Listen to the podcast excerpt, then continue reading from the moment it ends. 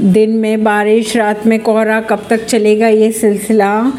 अगले दस दिनों तक मौसम की बात की जाए तो बारिश का सिलसिला जारी रहेगा। कहा यह भी जा रहा है कि अगले दस दिनों की अगर बात की जाए तो तेज हवाओं के साथ ओले पड़े तो कहीं बूंदाबांदी हो सकती है। पहाड़ों की अगर बात की जाए तो पहाड़ों पर बर्फबारी ये वो समय है जब हर साल लोग तपती गर्मी में बेहाल हो जाते थे। लेकिन बात करें अगर इस बार की तो इस बार यूपी दिल्ली एनसीआर से लेकर पंजाब बिहार हरियाणा मध्य प्रदेश पश्चिम बंगाल तक बारिश लगातार जारी है। इसके चलते मौसम का, काफ़ी खुशनुमा बना हुआ है। अगर बात करें बुधवार की रात की तो दिल्ली एनसीआर में ज़बरदस्त कोहरा देखने को मिला। मई की अगर बात करें तो तीन दिन में बारिश ने पूरे महीने का कोटा पूरा कर लिया है। इसके अलावा पाँच राज्यों की अगर बात की जाए तो यहाँ पर हल्की बारिश और 10 राज्यों में बादल छाए रहने की आशंका है। अगर बात करें जम्मू कश्मीर हिमाचल प्रदेश जैसे पहाड़ी राज्यों की तो बर्फबारी का अलर्ट भी जारी किया गया है।